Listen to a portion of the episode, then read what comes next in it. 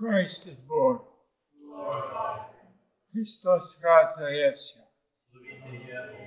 Please be seated.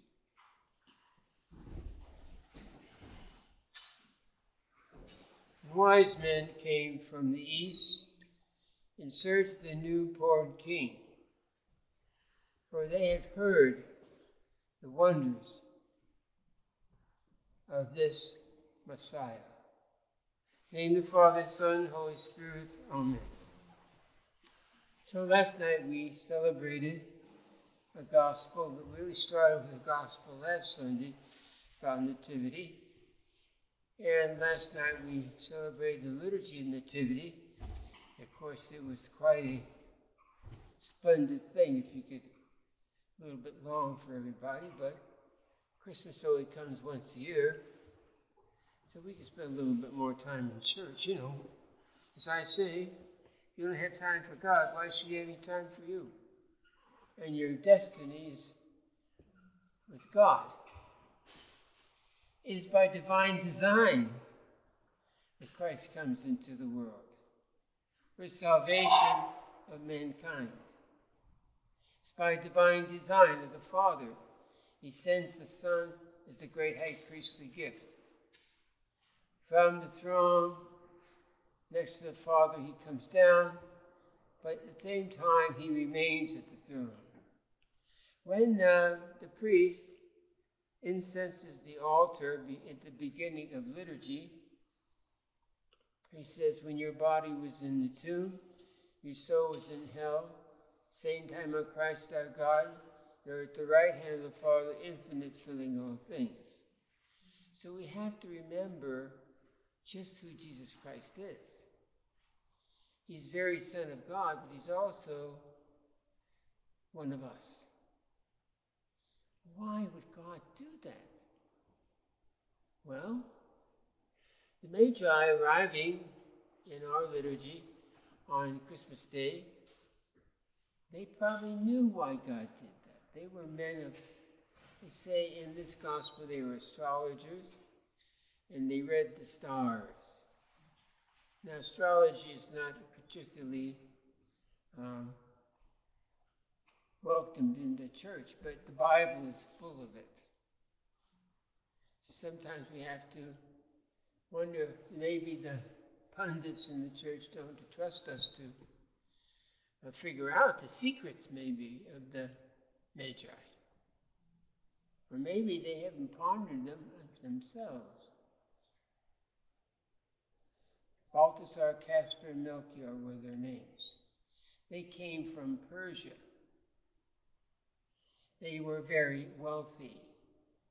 They came to a hole in the ground where Jesus lay in a manger, which was something you fed animals in. And they came in adoration of Him.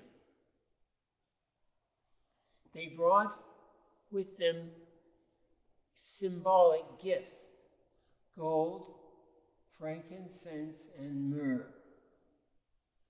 Gold is for the wealth of a king. And we know Jesus was a poor man. What was His wealth then? In the gifts that He could bring.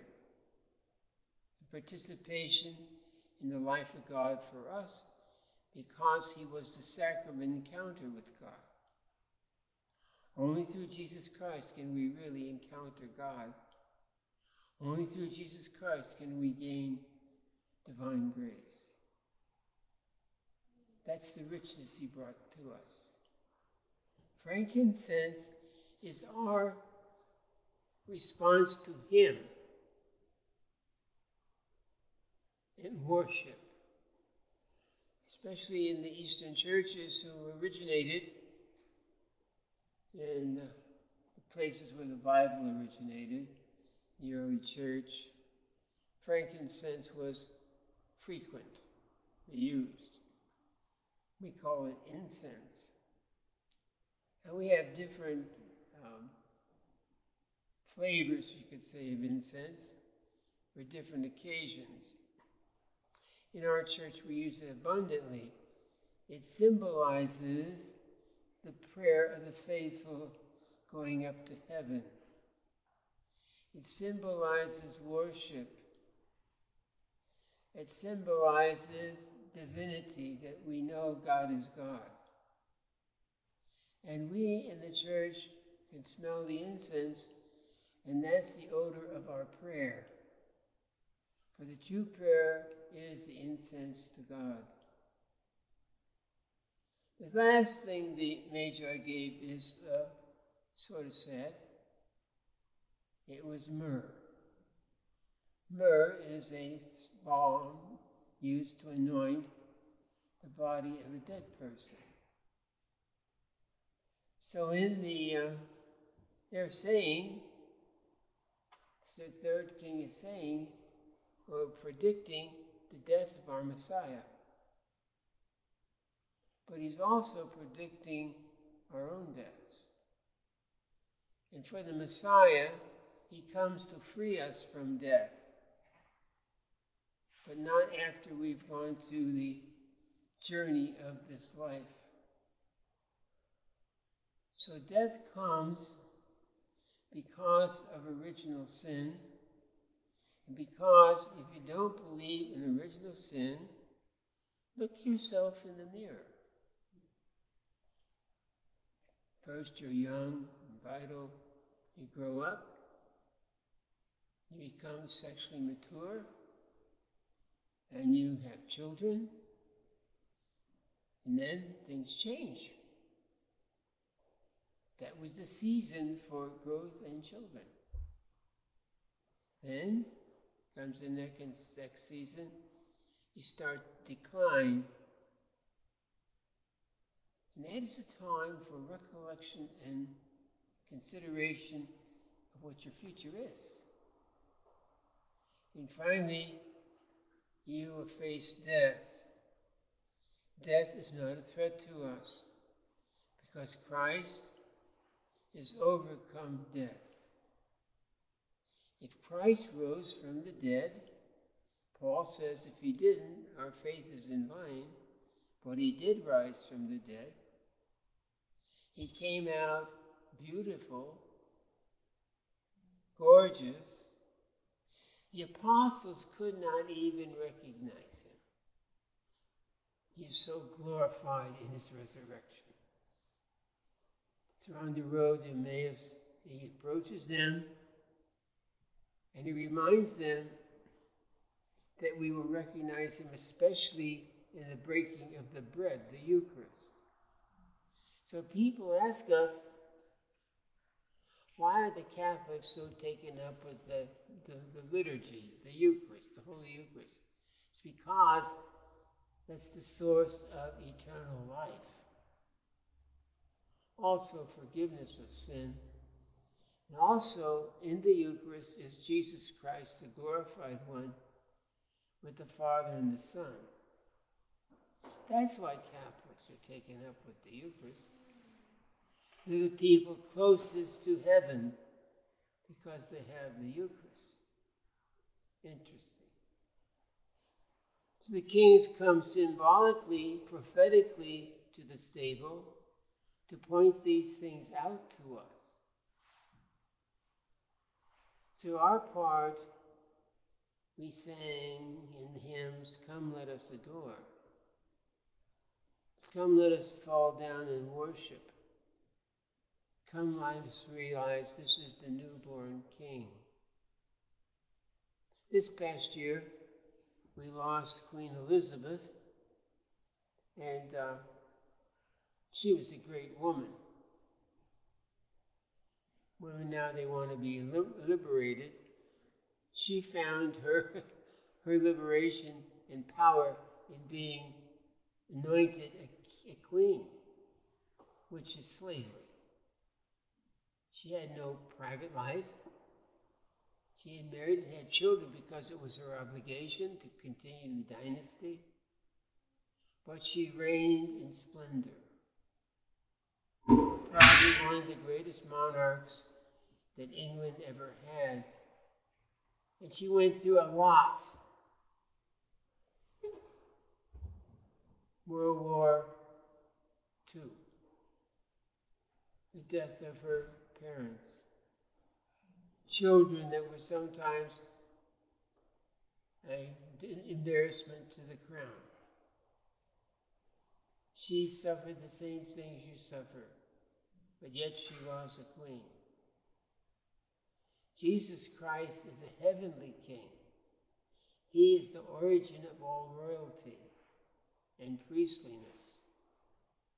And that means he has to suffer like other monarchs. He has to wear the crown, but his is a crown of thorns. As has the scepter is a whip that beats him.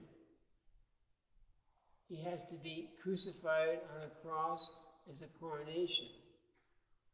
And from his suffering body comes blood and water from his side.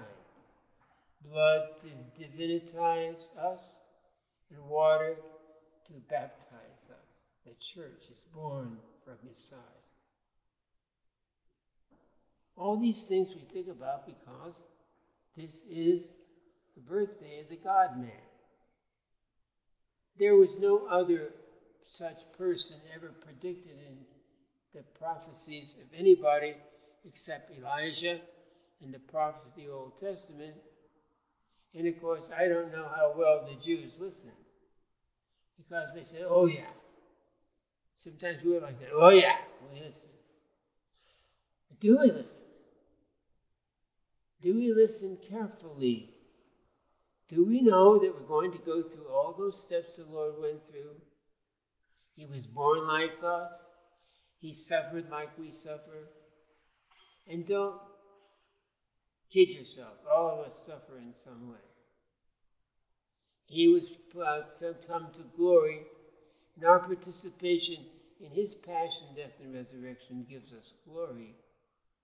The glory that was born in Bethlehem in a stable of a child of the royal house of David, a great king, who is also one who suffered, was not without sin, but anointed by the prophet as king. My dear brothers and sisters, you are part of the royal priestly family of the Messiah. Respect yourself, will you? Keep your mind pure, your heart pure, and your body pure, as though you were preparing to enter the heavenly kingdom, because you are. Look at the child in the manger, the gifts he brings to you. The gifts that the three kings brought symbolize the gifts he brings to you and the gifts that he had to live, to become again enthroned in heaven, body and soul. So people ask me sometimes, what will it be like when we die? I told a story here a few months ago about a woman I met in England. I used to play in the Norfolk Symphony, the violin. I was pretty good in those days. Now I chase the bugs out of the house, but anyway, don't practice, that's a problem. And we were sitting down to have biscuits. Biscuits in England are cookies, we call them cookies. And she was a senior type person, and I always wore my black suit and my Roman collar when I played in the orchestra. And she says to me, Vicar, she thought I was an Anglican, she called me Vicar. She says, Vicar, I went to church Sunday. So if somebody says church in England, they're an Anglican. They're chapel, they're some kind of Protestant. I said, yes. She said, you know, he was talking about the resurrection. She says, I just think it's terrible. I said, why do you think it's terrible? Christ died on the cross and was born to save us and to join him in the resurrection. She says, would you please take a good look at me? And he says, I see you there. Jesus looked at, I'm old, I'm falling apart, and I'm aging, and my hair's turning, and all these things. I says, yes. I says, but when you rise again on the last day, the eighth day, you'll be beautiful, about 30, and gorgeous, and shining with the light of Christ. Oh, I don't mind that part. I said, well, that's what it's about. That's what the whole thing is about. It's the journey to the heavenly kingdom where we join Christ the Lord in glory and his mother and all the saints of heaven. We celebrate liturgy in this beautiful temple. There's angels and saints and everybody are with us. That's why we paint them on the walls. And we remember our relatives on these feast days and the most beautiful Christmases we had with them, the gifts, the special food, the loving presence of them all. Maybe a few getting a little tipsy. Remember all those things. It's a good celebration. It's a good celebration of the journey. It's a good thing to know that Jesus Christ the Savior is born. It's a good thing to know that he's a human being, truly God and truly man. And it's a good thing to know that as he is divine, you will be divine through grace, and you will join him in glory. So today, celebrate the glory of the newborn child. Celebrate the gifts of the Messiah. Celebrate the prophecies of Isaiah. Look them up again. Study them well. And really walk this earth as though you are a saint or an angel on your way to glory, our destiny with Christ in heaven. In the name of the Father, Son, and Holy Spirit. Amen.